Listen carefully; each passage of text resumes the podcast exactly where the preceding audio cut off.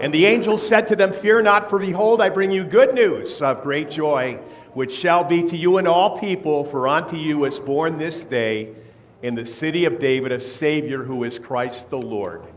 This is, without a doubt, the good news, the greatest news ever told, as it is found for us in Luke chapter 2. Christ is risen. He is risen indeed. Hallelujah. Well, as we just heard, Christmas, a big part of Christmas is about gifts. And uh, great answer. I'm going to tell about both kinds of gifts that we receive. But question for today is uh, what makes a gift a gift? You know, is it something that has to be uh, wrapped up in fancy paper? Is it something that costs a lot of money or is expensive? Is it uh, something that is earned or deserved? And the answer to all of those questions is absolutely not. In fact, the dictionary defines a gift. A gift literally proceeds from love. It is something that is freely given to someone else. You know, we spent a great deal of time the last month trying to find the perfect gift for our loved ones, right? No, but whatever gifts you gave uh, last night or today, uh, you could hardly go wrong if you put on the tag special, special, hardly perfect, but given in love to remind us of God's perfect gift, Jesus Christ. You know, the history of gift giving doesn't take us to the North Pole. It goes well beyond that. Takes us all the way back to creation, doesn't it? When God created the heaven and the earth, the history of gift giving takes us to a small town called Bethlehem. You ever wonder why we sing "Oh Little Town of Bethlehem"? Because in Jesus' day, Bethlehem was about the size of a football field. That's not very big, is it? History of gift giving takes us back always to God because God is a giver. You look it up in your Bible, how many times you find the word giver or gift used in the Bible? In fact, listen to these words. You know them well. John 3:16, for God so loved the world that he gave you, gave, gave, gave you his only begotten son. Or the words for our text today from Luke chapter 2 verse 11. Unto us a son is what? Given, given. A child is given. Or my peace, Jesus says, I give to you. Not as the world gives it. And Jesus is the one who has given you forgiveness, and everlasting life. But what does all of this tell us besides the obvious? It tells us that God, that very first Christmas, put on a gift giving clinic. A gift giving clinic. But why did he do it? He did it because he saw a world lost in sin. He did it because he saw the world heading down a dead end road. So, what did God do? God did what all good gift givers do God did some planning. God's plan, when it was passed around heaven, it literally took heaven's breath away. Because God's plan involved a perfect gift, a perfect sacrifice. God would give that which was most dearest to him, his only begotten Son, to save us. Think again about the definition of a gift. Does God sending his son into this sin filled world fit that definition? Absolutely. The gift is expensive. It is incredibly expensive, and yet it's free. This gift is given in love.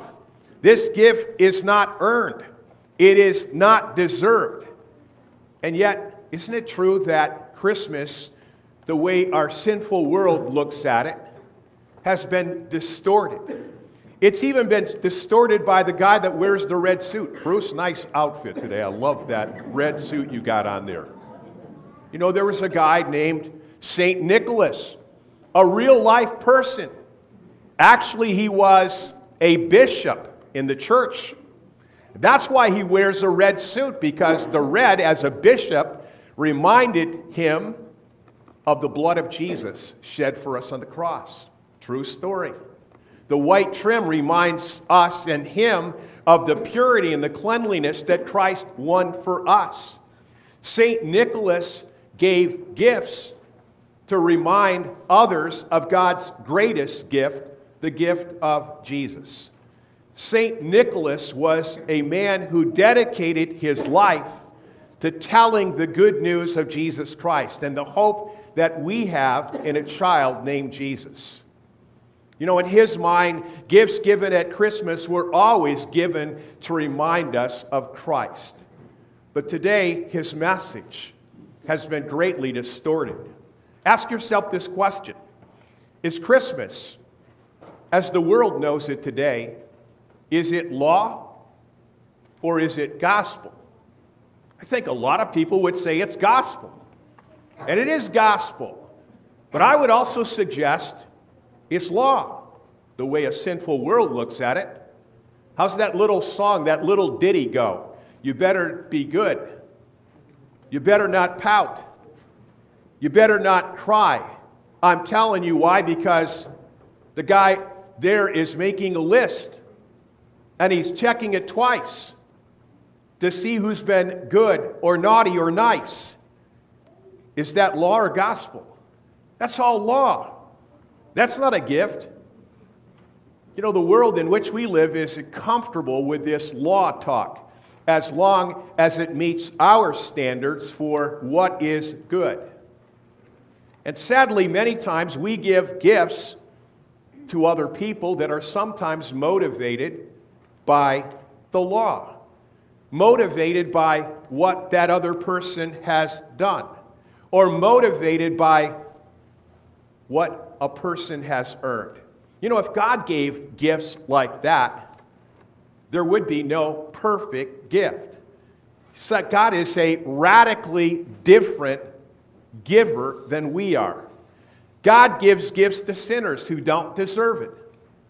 God literally did what? While we were, the Bible says, while we were yet sinners, Christ died for us.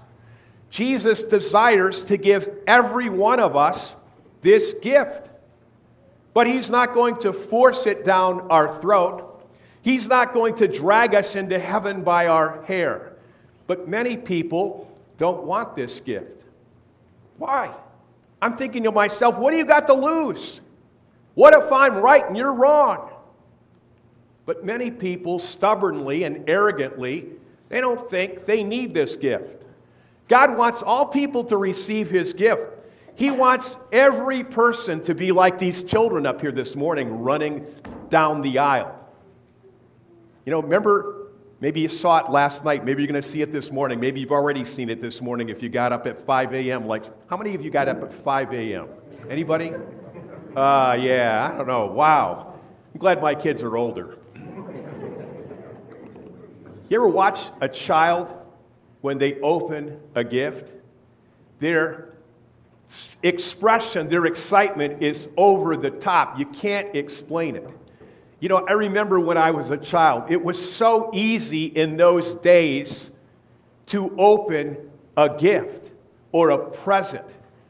But now, the older I get, I seem to have more difficulty with unwrapping a gift. Why is that? Because, first of all, there's many times where I believe that I don't deserve a gift. I say, like many of you say, you shouldn't have.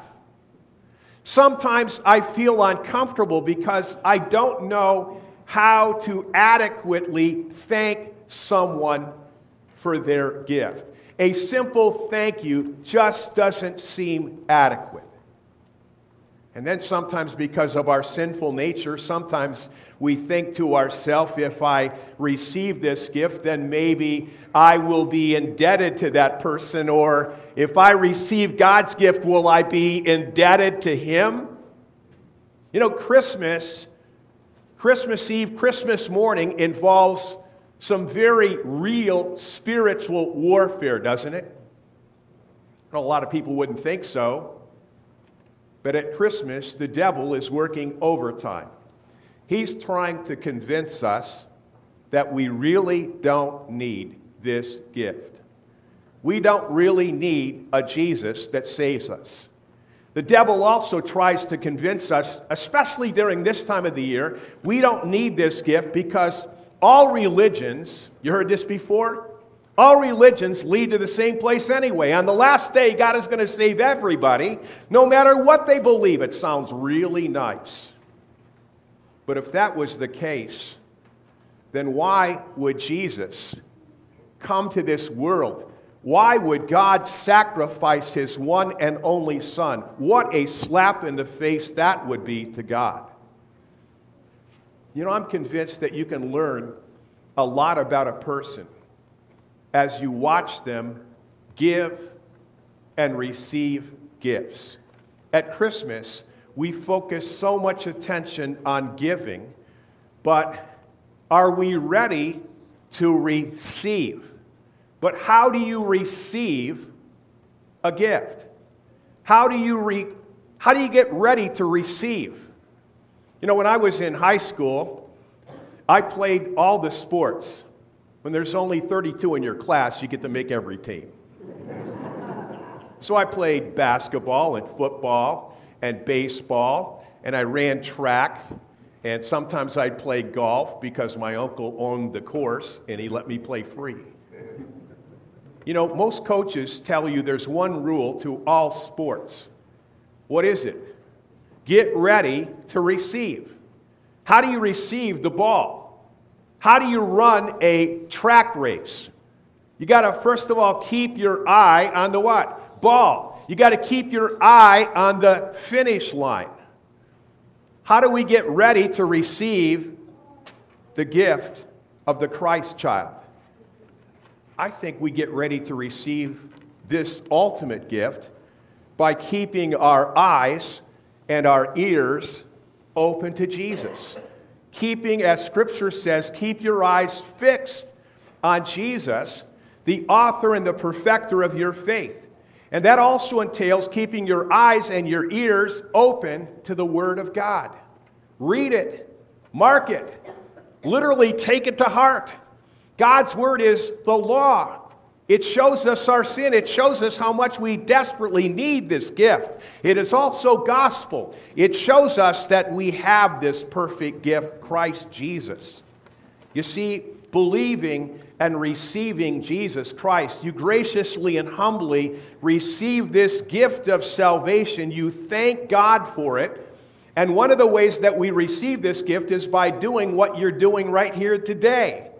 You have come here on Christmas morning. You people are strange. Who gets out of bed when it's snowing outside on Christmas morning when you could be home? You come to worship Him, to thank Him, to praise Him. And yes, this gift of salvation that God has given you, you don't shove it away. I can guarantee you there's none of these kids here this morning that are going to take their gift and shove it in the closet today and not get it out again until Easter. You use it, you cherish it. You know, when I was a kid growing up, we got our first TV set in 1954. It was a great TV set. Didn't look like this. This has got the rabbit ears. Ours wasn't this fancy. you know, but uh, having a TV set in 1954, you only got three channels. And uh, my dad would often, when I got old enough, my dad would send me up on the roof, not to go down the chimney, uh, but he would send me up on the roof with a pipe wrench uh, to uh, adjust to what? The antenna up there on the roof, right? So dad would yell out the window, No, more, more. Oh, stop, stop, right there, right there, right there. So that we could get the reception either from Detroit or Toledo. And uh, you know, he had to get the right reception, Dad believed, so that he and I and my brother could watch the Three Stooges. but you know, you can have the best TV set. My grandparents had that one with the doors, you know, the cabinet is really fancy. You can have the most expensive TV set, but if you got bad reception, you know, it's not going to help the picture. Sadly, the real meaning of Christmas, the reception, the picture has been distorted by many. Why? Because many fail to see their sins. They fail to see God's grace. They fail to understand God's great, undeserved love for us. For by grace you have been saved. And this is not of yourself, it is a gift from God. We come here today to respond to God's love. You know, if we could earn our way to heaven, we would make a absolute mockery of Jesus' birth, his life, his death, and his resurrection. But we come here today to say, Thank you, God. Thank you, Jesus, that you came to this earth to be my Savior. Where would I be? Where would any of us be without you? You know, anyone who has received the gift of salvation can't help but thank him and praise him. You know, on that first Christmas, God put on a gift giving clinic. And guess what? It hasn't stopped. God still continues to put on this gift giving clinic in your life and mine. His plan took heaven's breath away. His plan includes you and me, and his plan involved that which was incredibly expensive. Because you've been redeemed by the blood and the righteousness of Jesus Christ. Maybe now we can understand why the angels and the archangels, I can picture my wife, I can picture your loved ones who are now in heaven. I can picture the smile on their face today as they join with the angels singing glory to God in the highest and on earth peace, goodwill toward men.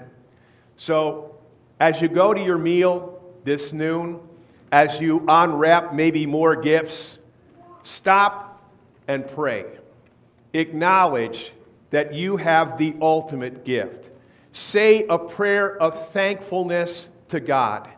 And while you're at it, you know what you'll be doing? You'll be passing the ultimate gift on to the next generation. I can guarantee you they will be listening. You are some of the richest people I know because your hope is in a child. Your hope is in Jesus. There isn't any more to say than say, Thanks be to God for your incredible life, death, and resurrection on our behalf. In Jesus' name we ask it. Amen. Heavenly Father, we say today, thank the Lord, sing his praise, tell everyone, everyone what he has done. Ask, Lord, that you would uh, help us to remember how blessed we are to gather together with our brothers and sisters in this house of worship week after week. Help us, Lord, to know that you're not finished with any of us yet. Help us to know, Lord, there's still a world out there that needs to have that excitement of a little child running down the aisle as fast as he can with a smile on his face to tell a world a world dying in sin that they need Jesus, the ultimate, the perfect gift. Lord, we pray and we ask these things in your name, and all of God's people said, Amen. Amen.